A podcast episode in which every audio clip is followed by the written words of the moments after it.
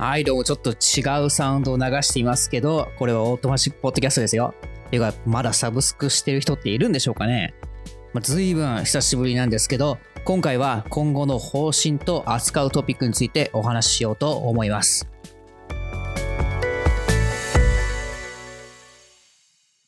はい、ご無沙汰しております。えー、 Automagic Podcast のホストをしているデザイナーの長谷川恭久です。気づいたらおよそ8ヶ月ほどですかね、ポッドキャストお休みしていました。簡単に言うと燃え尽きてしまっただけなんですけど、まあいろいろあってですね、配信が大幅に遅れてしまいました。休止中だった頃もですね、リスターの方から次はまだですかまだ配信数ですか？といった質問をいただいていましたが、ようやく再開です。お待たせしました。仕切り直しということもあるので、今回は今後の方針や扱うトピックについて紹介させてください。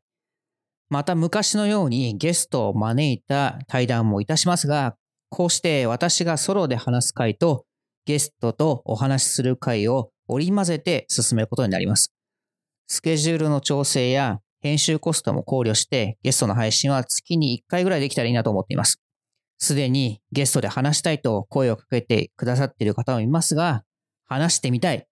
こんなことを直接聞いてみたいという方がいればですね、ぜひ声をかけてください。今までずっと行き当たりばったりでトピックを決めて話していました。気ままで自由に続けるのもありだと思いますが、ここ2、3年でデザイン系のポッドキャスターも増えてきたので、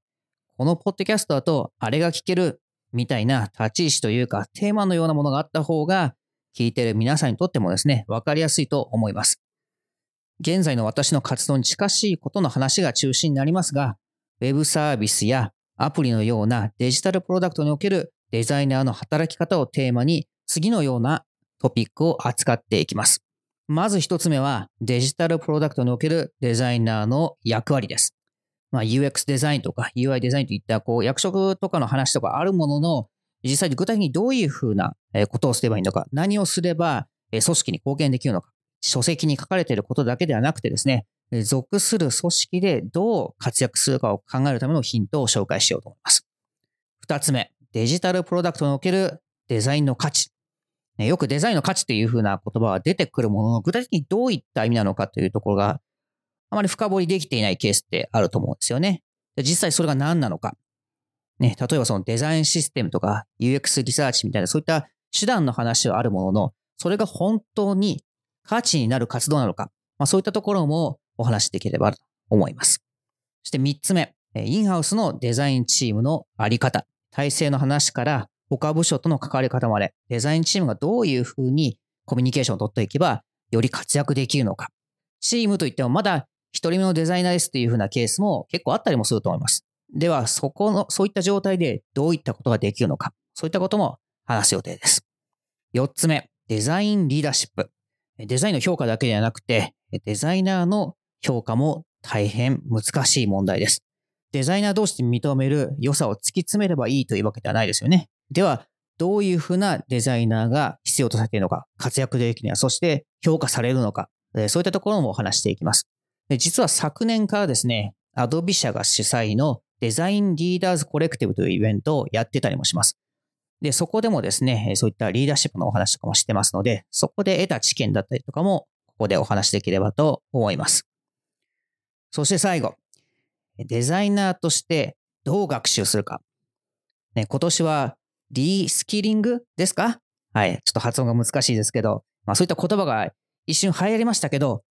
デザインだけではなく、あらゆる職種でただ単にこう、学習するって言ってもですね、持続的に学習する必要性があると思うんですね。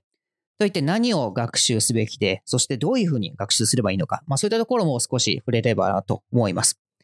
ちょっとこのトピックはですね、私の趣味に寄っちゃっているところもありますが、こう持続的な学びをする上で重要な役割を果たす PKM、パーソナルナレッジマネジメントについても話す予定です。で、ゲストもですね、こうしたトピックに何かしら関係がある方を中心にお呼びしてお話しする予定です。まあ、こういうふうに話すとですね、なんかすごい方向転換っていうふうに感じる方もいらっしゃるかもしれませんが、2020年ぐらいからこのポッドキャストの配信を聞いている方にとってはさほど違和感がないものにはなるかなと思います。まあ、さらにその方向性がより強くなっていくというふうに捉えていただければなと思います。